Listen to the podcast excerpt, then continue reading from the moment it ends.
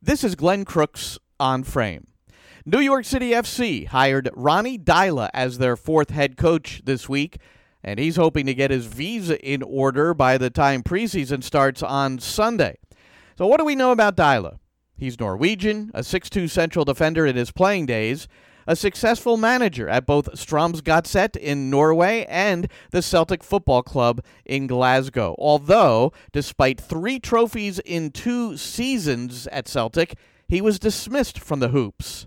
Well, since we haven't had a chance to personally uh, talk with Ronny Deila yet, uh, I wanted to welcome in uh, a, a, journalist who has spent time with him and uh, covers Celtic FC uh, in Glasgow for the Athletic. Uh, he's Kieran Devlin. Kieran, uh, welcome to the program, and uh, how are you today?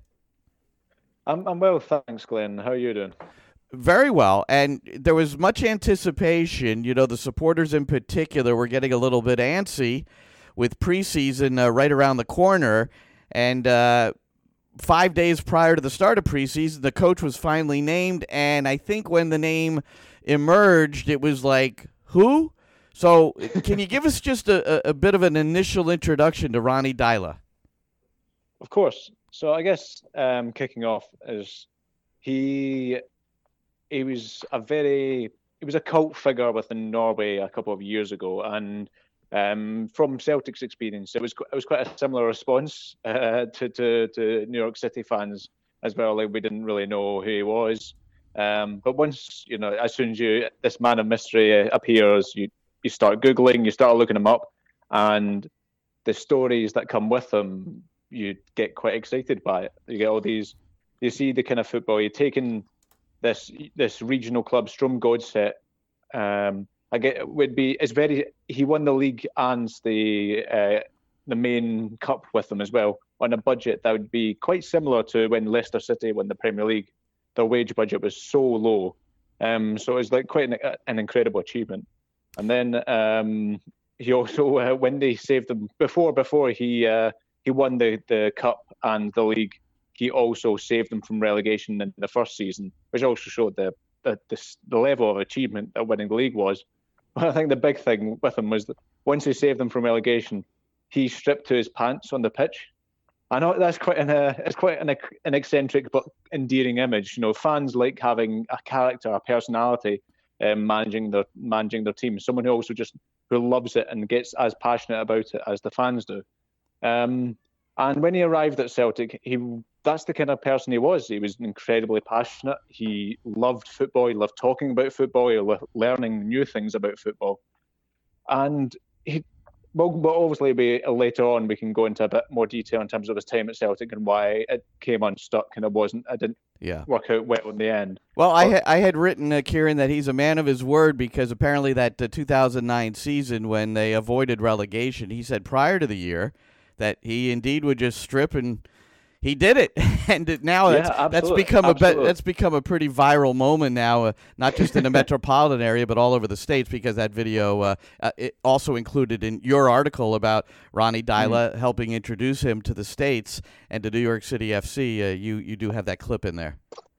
Yeah, yeah, and I think it just it testifies to his character. And when I've interviewed him, it's it does he, the biggest thing about them is that he come across as entirely sincere, as an entirely genuine guy who's very thoughtful and he thinks about his answers very carefully, but he's also just a very down to earth person, and you don't get too many. You don't get too many of those in uh, professional football, really. Well, the one uh, uh, quote, uh, you know, just looking back at all the different uh, places he's been, most prominently Strømsgodset, to where uh, they won their first league title in 43 years and only their second in 107 seasons under his leadership. But there was a quote uh, that uh, I think it was during his time there. He said, The most important talent I have, I think, is humility. Is that for yeah. real? Yeah, yeah, definitely. And I think what a big thing is, I'm quite, one of the reasons I'm most excited about seeing them in in the MLS. On top of you know, it's a new challenge. It's quite it's an exciting it's an exciting up and coming league. Is I'm really interested to see how he's learnt from his time at Celtic and his former club Vålerenga because he is constantly a student of the game. Um, he is visited when Brendan Rodgers was at Liverpool, he went down to see um, to learn the methods there. When Pep Guardiola was at Bayern Munich, he was going across there to speak to people. Like he's he's constantly trying to learn and become a better coach and engage with different football philosophies and different coaching ideas. Um, so I think humility and humility is a big part of that because he's constantly learning and hopefully becoming a better to- coach and learning the past mistakes. And he can really deliver for NYCFC in that regard. Well, when he landed at Strømsgodset, it was a player coach, I guess, and then he took over the uh, the head coaching reins in 2008, which was the hmm. same year that uh, Jurgen Klopp uh, began at Borussia Dortmund. So uh, mm. eventually there was this uh, comparison to to Klopp and uh, one of the coaches he also visited, and like the high press, the fast ball movement, mm. the, that sort of thing. So uh, mm. is that comparison valid? Do you think? Yeah, yeah, it's definitely valid. Um, I think that's what another reason why Celtic fans were so excited about him arriving is because and when he arrived in 2014, this was the year after Borussia Dortmund got to the Champions League final by playing that way, and it really revolutionised. When you think about the biggest, most significant tactical development of the 2010s, it probably was um, Jurgen Klopp's gegenpressing.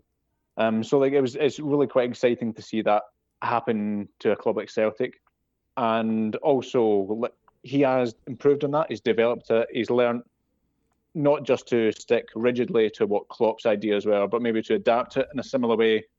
Obviously, he's not at the level of a Klopp or Guardiola, but in a similar way, I think he's learned to adapt it to the environment and the set of players he has and the the tactical setup that best suit them, while maintaining the the core ideas, the core idea of the high press, the you know the, the overloads, the high defensive line that is so imperative to you know the core of the philosophy.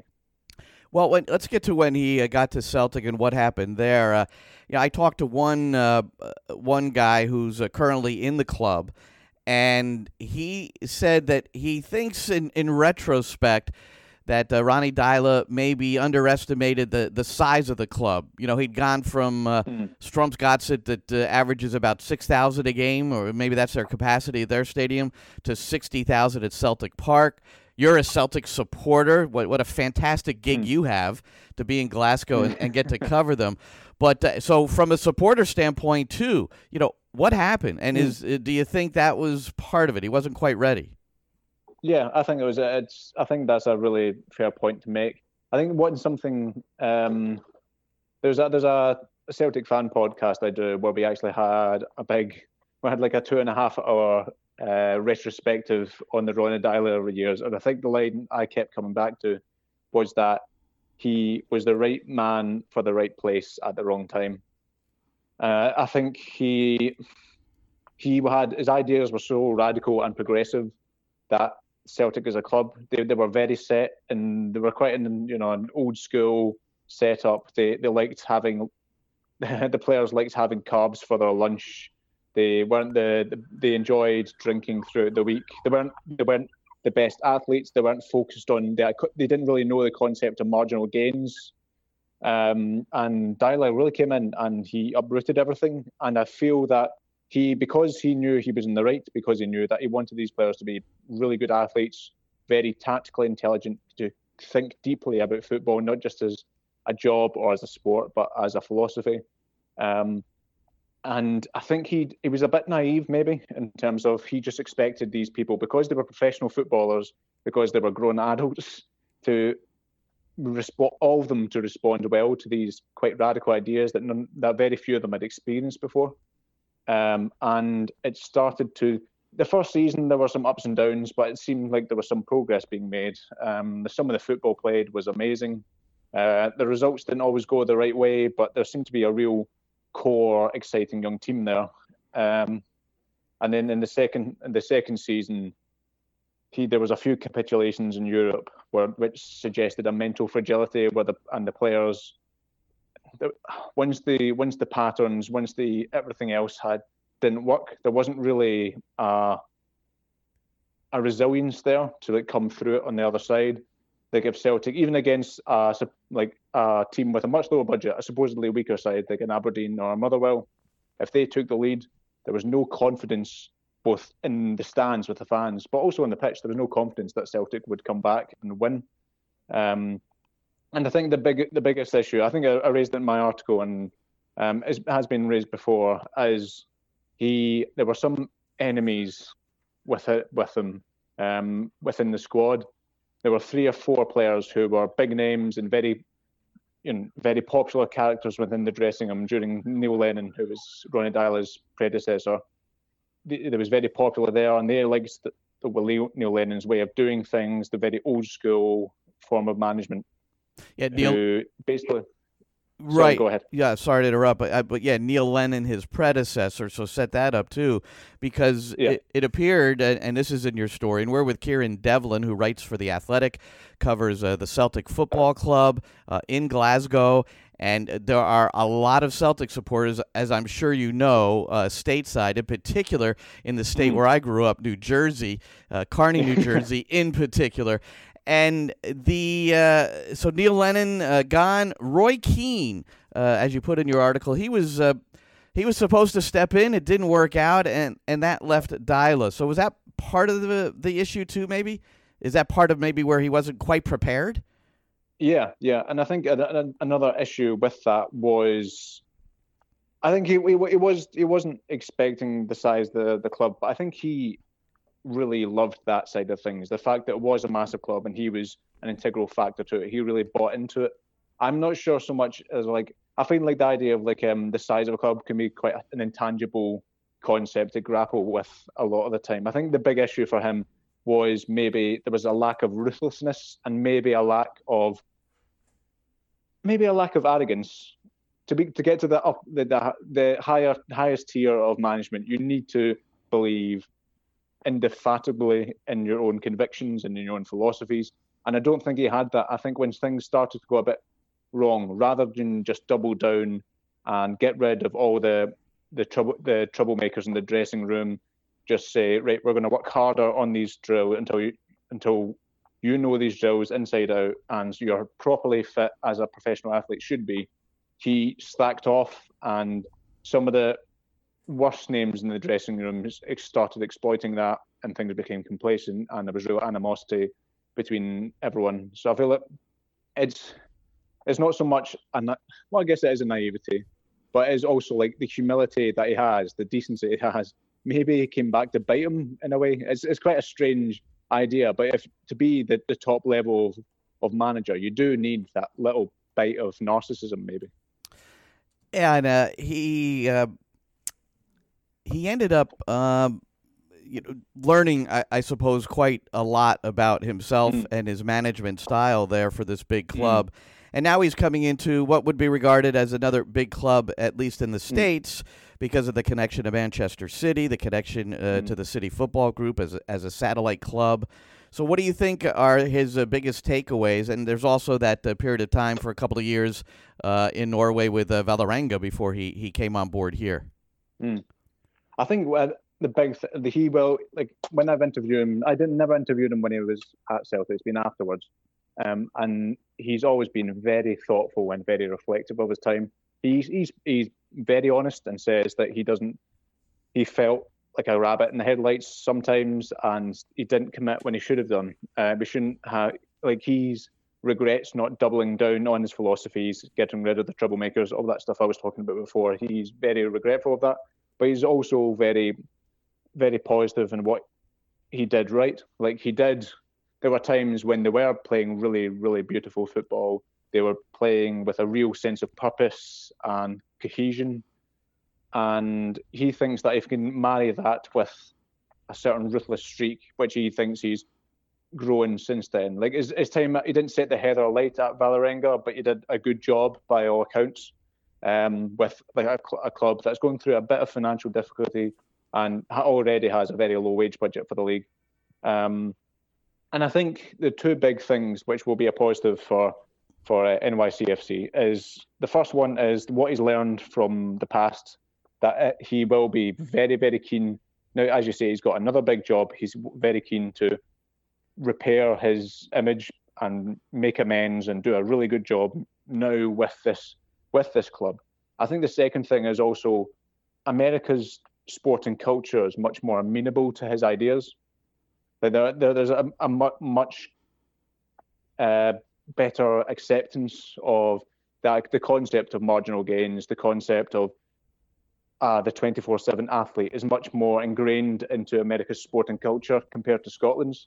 So I think there will be a, a more. I think there will be a lot more seamless transition for right. him, and maybe more really acceptance help. because of that. You yes. know, like yeah. within yeah. the within the group, and and this club has been uh, tutored in a way that uh, certainly sounds uh, similar. And and you, mm. we, have talked about uh, Ronny Deila and uh, some of the clubs that he spent time with uh, to nurture his development. And, one of those mm. clubs was Manchester City, where he would pop in and and uh, and sort of see what's going on. So they had a relationship with him. They liked what he was doing because they were loaning players. Manchester City was loaning out players to clubs that he was coaching, and mm. uh, including uh, guys like uh, Martin Odegaard and and, mm, and Kieran yeah. Tierney, and uh, you know these uh, young players who got their debuts with him, their first team debuts, and uh, it's really, um, I think that's a, a, a, sort of significant part of this story is that there was this relationship with Man City, interestingly enough,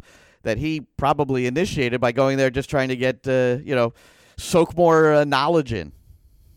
Yeah, yeah. And I think he's, and I think, I'm not sure it's been 100% confirmed yet, but the Manchester City head women's coach, I believe, is coming over to join his staff at NYCFC as well. Yes, it's um, Nick Cushing, and that that is official. Yeah. And yeah, he, okay. so let's let's um, yeah, we well that's uh, ultimately that's one of the the people that he met and got to know a little bit. It was uh, mm, was Nick yeah. Cushing, and now he's part of his staff. City Football Group thinks very highly of Nick Cushing, mm. and uh, Carli Lloyd, who played for him there at Manchester City, uh, has applauded the hiring by New York City. She uh, thinks he's one of the best coaches she's ever had. But uh, yeah, so that relationship is bearing fruit.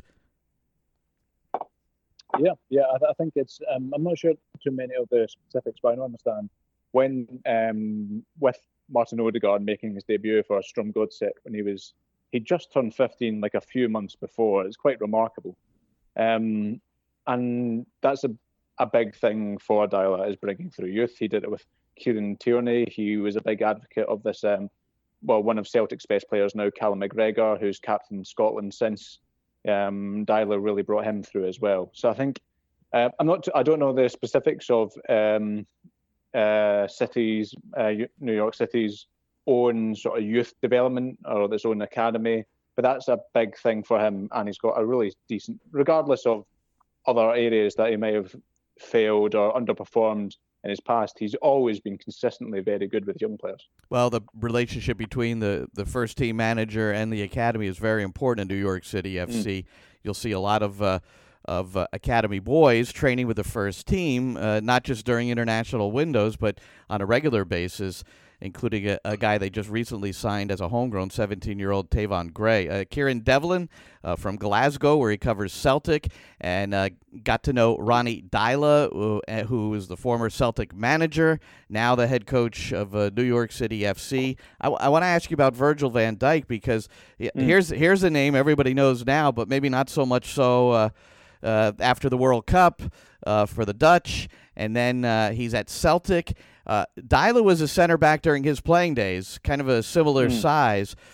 To what uh, extent do we credit uh, Deila to the development of Virgil van Dijk? I think a great deal. Like I think a massive, massive amount. Um, that, uh, Van Dijk had been at Celtic uh, one year before Deila had, had, arrived. He'd been with Neil Lennon. Now, he's ov- he was obviously by by about Christmas, it was clear he was head and shoulders the best defender in the league.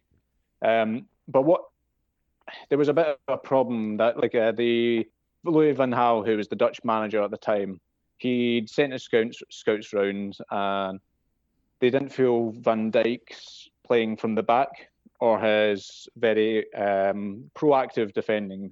Uh, his defending forward is the term they use, where he is not only comfortable with carrying the ball out and making uh, and making those kind of vertical passes towards the front three that that bypasses the opposition midfield, but is also making space and really sort of pushing into areas that conventional defenders don't really don't really do that. which has always been a big thing for the Dutch ever since Johan Cruyff and that famous Ajax team of the 70s really instilled that sense of progressive movement from across the full team. Um, and Van Dijk, the, one of the first things Deila did when he arrived was he sat down with Van Dijk and he told him two things, which was the reason you weren't picked for the World Cup squad is because you didn't defend forward enough and because you have too much weight. And in, the first, in the first, I think it was the first three, maybe four months, Deila, Deila helped Van Dijk trim himself down to, he lost 10 kilograms, which is a pretty substantial amount. And the full squad collectively lost 60 kilograms. And it really ingrained in Deila this attitude, uh, sorry, uh, Van Dijk, of the 24 7 athlete yeah, I, I, I, think he's teetotal during the season now. Don't, don't, I'm not entirely sure, but I think he's like he's definitely stripped back, like him going out and partying. He's definitely watching his watching his diet better. He's focusing a lot more on his fitness and his all-round physique, and he's also really improved. Deila instructed him in those types of drills from a progressive ball-playing centre back. And I think also just at his time at Celtic, because Celtic there was this inherent pressure to win every game. You know, every dropped point represents a, a mini crisis for Celtic.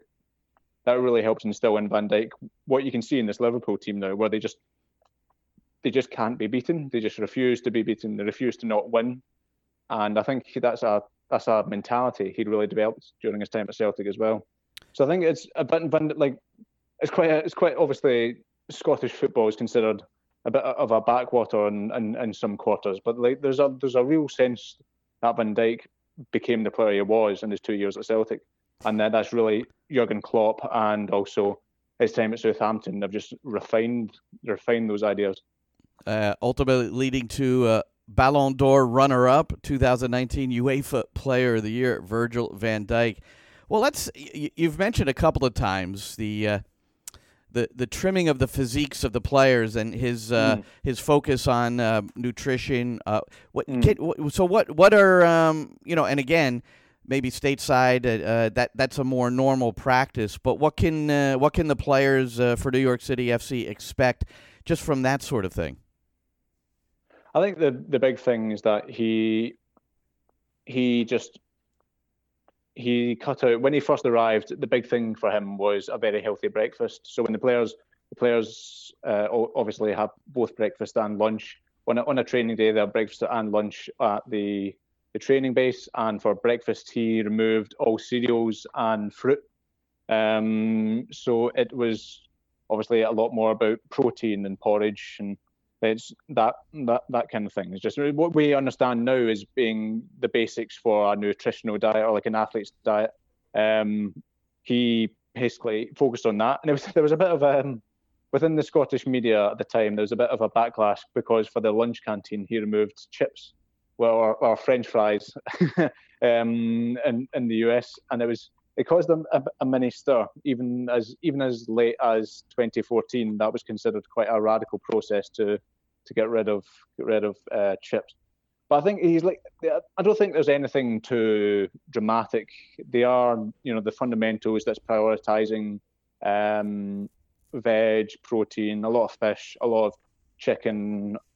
you It's it's the fairly the basic set of things, but he is very also very rigorous in terms of instituting a lot of gym sessions and a lot of cardio work, a lot of cardio work as well. Like he likes his players to run at full speed, basically for 90 minutes twice a week. And he is uh, uh, a guy who uh, I, am just reading previous quotes, and people develop and grow, and they, they change some of the things, uh, how they think about the game. But there was one from a BBC.com a few years back. I would rather go down than play ugly football. This is when he was at Strømsgodset and then asked if he was aware that that might cost him his job, that kind of attitude. He said, Players' development is much more important than my own future. My job is to develop the players. So you talked about you know, playing the beautiful game. Uh, mm. We know that New York City FC has uh, has has played a, a certain style, uh, especially under Patrick Vieira and then Dome Torrent, where keeping the ball is uh, is a priority, controlling the mm. game is the priority. And then when you read the quotes of sporting director David Lee, he says, well, he matches uh, that philosophy. Is that is that the way you uh, see it as well? Absolutely, and I think he's. You look at his career in terms of how that's played out, the, trajectory of it. I think it's it's that's absolutely the case, and perhaps you could make a you, you could make a, a case to his detriment because he has he has like stuck so rigidly to his philosophy, to his playing ideals, that it, it that contributed to him losing his job Celtic. Um, it's perhaps why he's maybe didn't, didn't quite get a job of another level before before uh, New York City. Um, a good thing, and if he can find a way to you know to corroborate it, to bring to add a bit more substance to these ideals and a bit more that ruthlessness I was talking about before, then I see no reason why that can't be a bad thing. Um, or you know, it, it, may be it may be too idealistic, but you know, well, you, would be going to football wanting to be idealistic, you know. well, no, the fact that he's also he's uh, taken in things from you, you talked about Pep at Bayern Munich, but he's also been at Barcelona, Ajax. You know, he's really um, he's really traveled and, and tried to, to figure it all out. And what coaches will normally do is they'll take it all in and then they'll mm. make it their own somehow. And uh, so, in closing, Kieran, mm. what what is the uh, for for the supporters and those that are uh, you know uh, their beloved New York City FC? You know, what are they going to get with Ronny Deila? You're going to get a, a roller coaster ride, I imagine. Um, I there's the if it's anything like Celtic, there are going to be some spectacular highs and maybe some serious lows. But I say I opened my article with it. It's never going to be boring. There's always going to be a lot of drama, a lot of intrigue, and plenty of excitement. Um, and I also think they're getting a genuinely really decent guy. And, and I think just from my my perspective, I always think it's it means a lot when you know that your your manager is a very you know a very kind-hearted, but also a very passionate guy that you can fans can relate to. They can see themselves having a beer with. And I think like it is. I think it, they should be very very excited because it's a bit of a mystery to myself as well. I have no idea how it might pan out, whether he has learned from the mistakes of the past. Because if he has, he could be a, like a superb coach that could, you know, take take them to unprecedented levels. Last season, New York City reached the level of Eastern Conference regular season champions for the first time. Can Ronny Deila be the one to guide them to their first MLS Cup?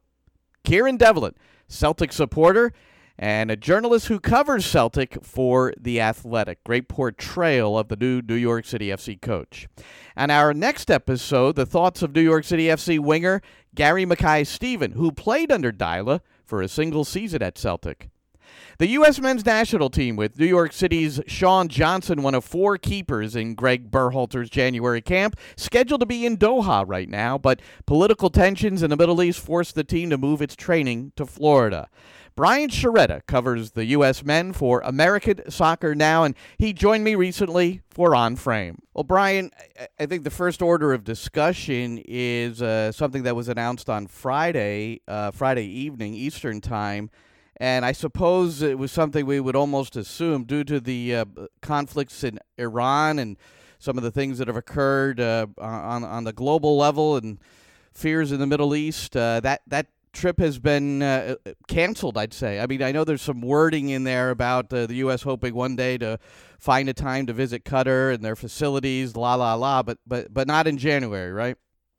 That's correct. Yeah, they are. Um, uh, it is. Um, it's going to be, you know, uh, it, it's not going to be there. Let's put it this way: they're going to be in the United States, um, having January camp as always. But you know, and, and it's too bad on a on a footballing sense because I like the move to playing the Qatar because all those t- European teams are there on um, on winter breaks, you know, and they're trying to get friendlies in, so it's easy to get really good scrimmages in and training in in those in those countries. But now, um, you know, but first things first is safety and and and uh, and not you know you know making decisions that's in the best interest of the players and the safety of the players. So yeah, I mean, I think that they made they yeah, made the right decision. It's the only decision.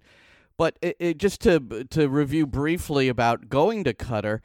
Now, uh, you, the uh, there were some eyebrows raised, just like, well, you haven't qualified for the World Cup yet. Look what happened last time. It's still two and a half years away. Uh, a lot of these players won't be on that roster. Uh, yet you also talked about there's there are some quality teams to uh, well there were some quality teams to, to scrimmage against. So yeah, you said you thought it was a good idea. Yeah, and on top of it too, you want to you know I know 2018 didn't work out, 2017 and 2018 didn't work out the way uh, the federation or fans expected it to do, but holding yourself up to the standard that you expect to qualify, there's nothing wrong with that. Um, this isn't jumping the gun. I think. I think it's it's also not just good for the players; it's good for the staff and in running their operation.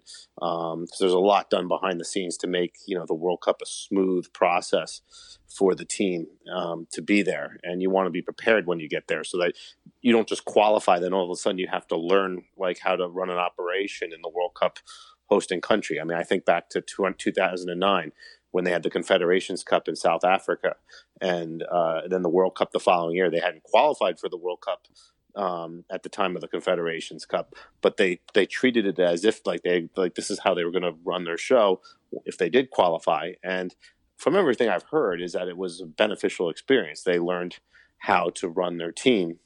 Uh, and, and so it's not just for the players; it's for the staff and for um, and, and for the and for the you know, all the administration of the team. So um, I agree. Know, I, I agree. You know, it. it's attention to detail, right? I mean, you you right. you want to cover every aspect. Right, especially when, when you're dealing with a team, you know, like Qatar in, in, a small small geographic country like that. Um, you know, it, it's going to be very, you know, you got to make some trips there to understand. Like, it, you're only dealing with a couple small places where the venues are going to be. So, you know, it's a, it's a. Anytime you can get over there, you're going to learn a lot about the entire country. It's not like, you know, you just go to Los Angeles and you know the United States. You know, it's that's not that's not how it works. Or New York City. Here, you go you go to Qatar, you can pretty much learn the lay of the land pretty quickly. And and in the statement from uh, U.S. Soccer, the exact wording was, "We are working with the Qatar Football Association to find an opportunity in the near future for our team to experience Qatar's world class facilities." And hospitality. All right. Well, whatever. I mean, that's but, that's, but that's where, just. Yeah. What's the are, window? Those are nice words. Yeah, they're nice words. Pretty empty. Yeah, and and unnecessary, really. But it, but is there really a chance to to get back there in the near future? Well, I mean, I don't know what they're doing next January camp, um, or the you know, or the January camp after that. There's still a couple of times. Uh, there's still a couple of opportunities, I think, but you know, before. Um, All right. Or another. I just don't think of that as the near future. You know that that's a year, a year from now.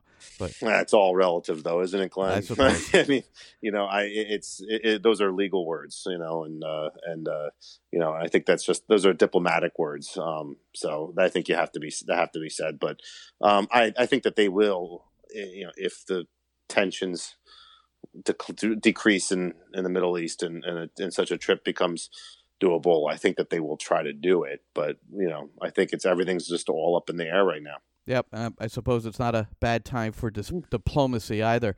Uh, Brian Sciaretta, our guest here, uh, a guy who uh, understands this U.S. men's national team, and a guy who uh, you follow at Brian Sciaretta, and you can you, you know what all the Americans in Europe what they're doing. a lot of great updates and a focus on this January camp. Each camp has its own unique quality. The January camp mm-hmm. it has one thing in common. Usually, is that it's not uh, during a, a, a, specified FIFA international window or break. So uh, clubs around the world are not therefore not mandated to release their players, so you're not always sure who, who you're going to get. What was your initial reaction to the 25 who were invited? I thought it was a youthful roster. I think it was a forward-looking roster. And what's funny though is like when you look at Atlanta United, it's showing that European teams are not the only ones not releasing their players for um, for uh, January camp too. I mean, it's it's kind of uh, you know some MLS teams are not always falling in line. I think last year or the year before it was FC Dallas that did the same thing. Um, now, do we know that? Do we know that Miles Robinson, Brad Guzan, and uh, who might uh, Brooks Lennon were, would would all have been invited in? Do you think?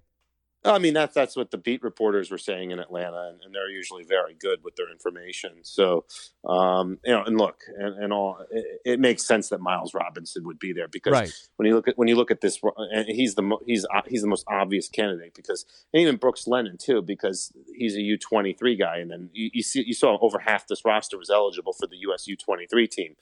So, um, you know, the fact that I mean Miles Robinson's probably a starter on that U23 team, so it's a no-brainer that those guys would have been called up. Um, yeah, so, know, so, so 14 of the players are U23 eligible. So that's right. So now, and uh, three months uh, before qualifying starts for them, the Olympic qualifying, and it this kind of experience certainly can be fruitful, but they're still not together as a unit. I, you know it, I, I find the U23 is pretty interesting right now. In, when you look back and and the failures just to qualify, last time qualified 2008, didn't qualify the next two cycles, didn't qualify the cycle prior to that. I mean, it's it's been uh, somewhat of a disaster, and and I'm still not sensing the priority. But maybe I have that wrong. What do you think? You know, they they they they vocalize it being a priority, but let's face it, though, Glenn, it's a tough tournament to qualify for. It's it, there's only two teams from the region that make it. Um, this isn't like, for example, uh, the U20 World Cup or U17 World Cup where they send four, or the World Cup, the Senior World Cup, where you know this, you know, they send three and a half out of this uh, out of this region, um, potentially four. Uh, so you know, to qualify to send to you know to send t- just two teams is, is tough and it always comes down to a knockout round kind of a situation. Then of course you know you're dealing with youth tournaments where where teams are never required to release their players for youth tournaments and then was does is qualifying going to fall inside of an international window? Well this time it's it's going to straddle an international window but um but it might not. But but but so there's there's no guarantee they're going to get their best players. So you know, and then when you're dealing with older players than you are at the U17 or U20 level, you're dealing with players who are more relevant to their club's first teams, so they're yeah. probably not going to be released. So, you know, it, it, becomes a very tough. Yeah. Those situations make it a lot harder to qualify, and it's a shame because I remember this this tournament when when they used to send when they used to send their best U23 players. It was a magnificent springboard um, to the first team uh, of the full national team. I remember 2008. You know, you had Holden, Bradley, Feilhaber, Maurice Edu, Jozy Altidore. Those guys are were getting occasional caps with the U.S. team beforehand, but they used that tournament to springboard into being like full regulars for the for the for the national team. Um, and uh, that's just um, uh, you know it, you'd hope that they could get there, but let's face it, it is not an easy tournament to qualify for and and what you talk about outside the window. So uh, March 30th, the Concacaf semifinals uh, for Olympic qualifying is outside the the FIFA window. Yeah. Therefore, and that's the you know, game you have to win. Yeah, too. to get yeah, um, you win that the game. The final is essentially the final is essentially irrelevant, meaningless. Yeah, yeah, yeah. exactly. So, um, so now you're dealing with uh, um, you know a tournament that like you know you're not you know there's not going to be Josh Sargent or Tyler Adams or you know and and even in MLS I mean I, I assume MLS is going to cooperate and send their, allow their best players to go but eventually but eventually that that might not be the case in the near future too they might just you know Atlanta United wasn't happy with how Miles Robinson was was treated with the last U.S. national team they I mean they, Frank DeBoer had some pretty public comments um, against Greg Berhalter so all it has is all it takes is Frank you know um, all it takes is DeBoer to come in and say, "No, I'm not releasing Miles Robinson." Then the team is dealt another blow. So it is, um, you know, it, it's a the U23s is a, it's it, there's so many as you get older and older and older with these age groups, and you become less the qualifying and releasing the players becomes not non-mandatory, it's just tough. I mean, um, so you know, I, I hope that they're going to qualify. I think that they have a pretty good chance because a lot of these players are going to be coming from the last two U20 cycles, so there's a familiarity among these players. And let me tell you, the last two U20s won their Concacaf tournaments. So you know, they, have this, this this age group has shown over a four year span to do well amongst its Concacaf peers, but by no means is it assured. Uh, Brian Sciaretta, he uh, writes for American Soccer Now, among other publications. And in uh, ASN, uh, a recent article about a look at Berhalter's youthful U.S. men's national team January camp roster. Before we get to the youth, Bill Hamid is back. I mean, mm-hmm. that was that was one of the you know Hamid is just. Uh, I don't recall any time where uh, watching this guy play, not thinking he's you know, he's one of the best keepers in the country. He might be the best pe- keeper in the country, yet he's not being invited into any camps. Was that a personal thing? Do you think? You know, I don't know. I mean, it's going to be one of the things that I look forward to, or some, not probably other reporters also look forward to asking um, uh, Greg uh, Greg Berhalter about. But remember, he also had some comments uh, that that that were not taken well. I think, uh, at least looked yeah. by fans. Uh, I guess over a little over a year ago now. Now, when he was you know talking about himself in comparison to his uh, to his competition, other fellow American goalkeepers and you know, and, and that doesn't bode well when you have to then have to call a guy up and and you're trying to build a team. So um, you know, maybe they've had some discuss. I, am just speculating here, but maybe they've they've they've talked with Bill yeah. um, well, about he, that before he got called up. He and Sean Johnson are close. I remember talking to Sean oh, yeah. after I mean, that about him, and he was like, they were on the U23s together. Yeah, you know, I think back in 2011 or 2012. Yeah, so he uh, Sean just kind of chuckled after uh, after those comments. I think it's you know those who know him uh, maybe don't uh, don't take offense. All right, well let's uh, let's get to some of these younger guys, and I know you're preparing uh, a couple of stories as well. Uh, I'm going to go in the order that you've listed them in your article.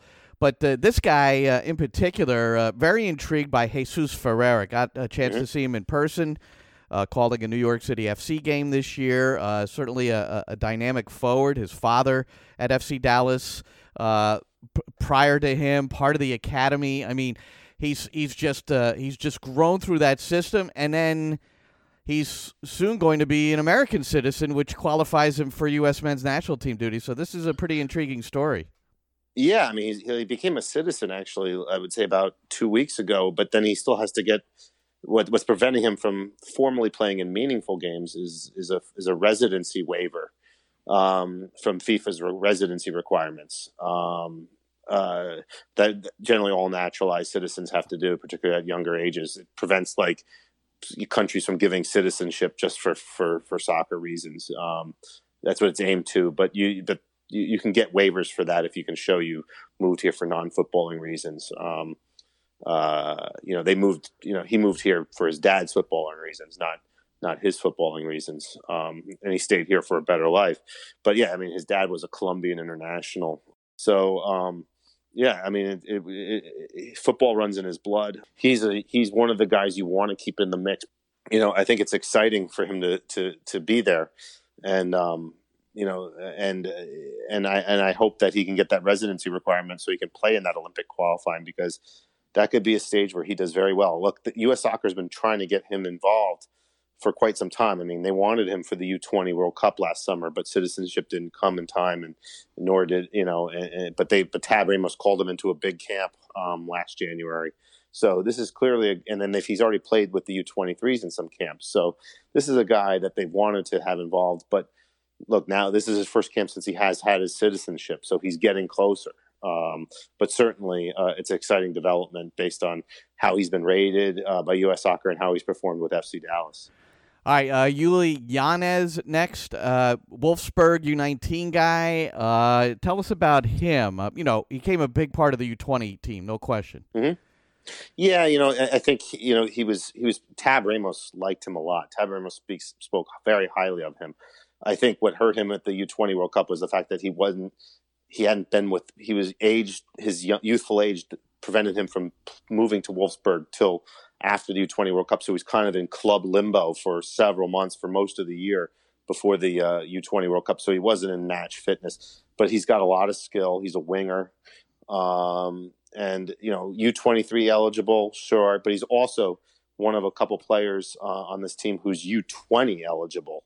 So he's actually eligible for the 2021 U20s. I think he'll be a big part of that team as well. But I think he's going to be probably one of the best players, maybe the potential captain, eligible for Mexico as well. I know, you know, he's talked about in the past, or his dad on Twitter has talked about, you know, um, being open to playing for Mexico. But uh, you know, I think um, this is a this is kind of U.S. soccer saying, you know, we rate him. Uh, we're going to give him this this opportunity. Do I think? He, I mean, to make the full team, he's going to have to uh, progress at Wolfsburg quite a bit um, and move beyond their U19 team. But uh, you know, and, and, on top of it too, it's it's it's kind of puzzling why Wolfsburg would let him go to this because you were kind of hoping with the numbers he's put up with the U19 team, which has been outstanding, that he would have been given a chance to train with their full team their first team uh, during this winter break for in in you know with Wolfsburg's first team. But um, that didn't happen. But here he is though with the full national team. So it's a nice signal to send to a guy who's progressing nicely through the uh, through the U.S. system. Uh, another guy who's uh, dual citizen, Mexico, United States, Julian Araujo, uh, mm-hmm. fullback on the right side for the LA Galaxy. Uh, the right back position for the U.S. men's national team, the first guy you think of is Reggie Cannon. So he seems to be in for, uh, and then you don't want to forget DeAndre uh, Yedlin. So that seems to or, be a pretty. Or Serginho Dest. Or you know? Serginho. Yeah. Sorry, I forgot about Dest. So that seems to be a pretty stacked area. Well, you know, with Araujo, he's another one like Llanez who's eligible for the U20 team um, next tie cycle. So he look at like guys like Llanez and Araujo. Think about the youth soccer that they have in front of them. They have the 20. They have potentially they could play in the Olympics this year. They could play in the U20 World Cup next year. They in 2021, and then they could play in the Olympics in 2024.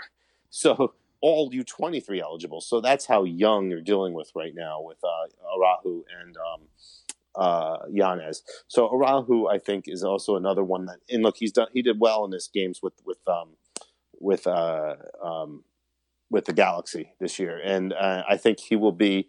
You know, I think he's going into this U20 cycle as uh, another potential captain, uh, another guy who's who's who's very very good. Uh, but and it's another sign that you know for U.S. soccer to you know to say like, look, you know, you're progressing very nicely. Here's an opportunity. You got a lot of youth soccer ahead of you too, but we also want to give you this taste with the full national team. Um, yeah, but there's a lot of competition ahead of him. I don't think you know in meaningful games. Uh, I don't think he's close to the full team, full U.S. team, but he's on the right path to getting there at some point in his career. And the next guy, uh, and you're going to you're working on a, a, a feature on a Christian Cappis, which uh, I think you told will be published Monday or Tuesday. Uh, uh yeah, early in the week. Early sure. in the week. I we won't. I know how that is. We we won't pinpoint it, but look out for it in American soccer now. But Christian Cappis. So this is a guy that was cut from the U20s by Tab Ramos, central midfielder. Tell us about him. Yeah, I mean, what I like about him is, is uh, you know, you got a lot of central midfielders in the U.S. T- U.S. system that you know they're small, they're tidy with the ball, they're quick as lightning. Cappis is the guy who has skill with the ball, but he also has some size and some muscle. He's not going to get muscled off the ball. Um, he can play a physical game very, very well. He plays a number eight uh, position, and um, uh, and you know he plays. You know he's gotten a lot of minutes with Hobro in the Danish Superliga, where he's where he's learning a lot of tactical awareness, and you know, and those games are really tough when you're in the lower part of the standings there in Denmark. But he's still young. Um, he's a Houston native, um, and it's kind of interesting too. Is like I think he want his his dream was to sign with FC Dallas, but unfortunately in FC Dallas he played with their youth academy, wanted him, they wanted him to sign him too but Houston, the, the Dynamo objected to him from because uh, he came from within their homegrown territory, not Dallas's. So uh, he didn't want to play for Houston; he wanted to play for Dallas. So he went abroad instead um, and landed himself in the Danish Superliga, and he's done well. He's getting a lot of valuable minutes, and a, a guy I think uh, will be on the move this summer. Um, don't know where, but he'll move around within Europe. He re- reminds me a little bit of Keaton Parks. I mean, the entire story, Texas tall, yeah, yeah, lanky different players. Um, yeah, different kind of players. Cap- Cappis is more defensively astute, yeah. um, than Parks. Uh, you know, I, I don't necessarily know he, he has the, uh, you know, Keaton's, you know, probably more offensive, more more close. They both play an eight. I think Keaton plays the eight more like a ten, and uh, Cappis plays the eight more like a six, if that makes any kind of sense. Yeah, yeah. But um, but I think uh, you know, in the physical battle, uh, Cappis is, you know, it, it would be would be it has a leg up on Keaton in that regard. In a CONCACAF game, you know, those games get physical and chippy and stuff like that. So yeah. you need to be able to prepare those to play that kind of a game. All right, a couple more guys here. Uh, one we uh, got a chance to see for the Colorado Rapids, Sam Vines, but again, uh, didn't really um, influence the U20s in 2019. So tell us about Vines, where you think uh, he lands uh, in camp and, and what his progress might be. He's a left back, which is a, yeah. a that's a position where there's not a lot of depth. No, and I think you always, you know, every coach is under the assumption that you have to look at almost all viable left back options, particularly at the younger side, and see what you got there. Um, you know, it's just the nature of playing that position, and you know, if you're a left back, it's you know, it's a real benefit for you. I mean, Vines is a guy who started off getting a lot of U20 call ups under Tab last cycle, and gradually fell out of favor. Uh, not just with Chris Gloster, who was the eventual starter at the World Cup, but um, he, you know, he he ended up losing out to Matt Real too from Philadelphia as a backup. Um, so it's, um, you know, I don't rate him as highly as the others. I think he works really hard, um, but even with the U23s, I think it's been kind of tough for him to fit in. So he was a curious call up, um, but uh, you know, one that I still think. Look, I mean, at this age, you can't discount anybody. It could, you know, players. There wouldn't be a first time like a 19 year old, you know, hasn't had it all figured out, and then gradually, or a 20 year old, and then gradually, you know, uh, gets back on the right track. So, um, you know, he obviously played a lot for Colorado, which speaks very well for him too. And then uh, the last guy, Brian, is uh, Bryang Kayo. Is it mm-hmm. Kayo or Ko? It's Kayo, right? Kayo. Kayo. Yeah, Kayo, Kayo, Kayo, uh. You're right. So, uh, again, I'll just say, you know, I saw the name, wasn't familiar. Uh, a DC United guy, maybe, or no? Did he? Was it? Did well, he, he play for their he academy? Was Loudoun, and then he rejected their homegrown offer. Oh, okay. Signed for uh, Orange County SC in the USL, but that's kind of like if you remember what Haji Wright did. Um, he signed for the Cosmos, uh, you know, with the understanding he was gone when he turned 18 because he because he could leave abroad. I, I, think uh, Kayo's going to leave. Um, he's going to he's going abroad um, uh, as soon as he turns 18. I think there's there's Wolfsburg interest. There's a couple of interests throughout Germany, but you know, I think this is the most. This is probably the biggest stretch for for Berhalter, but another one uh, to say, but another message he can say, like he watches all the U.S. youth teams because he was on the um, U17 World Cup team that didn't really have a great performance at their World Cup in November, but uh, you know, at the same point too, he's a he's a he's a strong, physical six one midfielder. Um, so he's and very young. So um, you know, uh, I think it's one of the ones that must have he caught uh, Berhalter's eye, and they want to, you know, give him a look, but also send a message too that they that that you know they watch the U.S. youth teams closely for you know emerging talent. So that's what I think the message is here. But we'll see how he does in camp.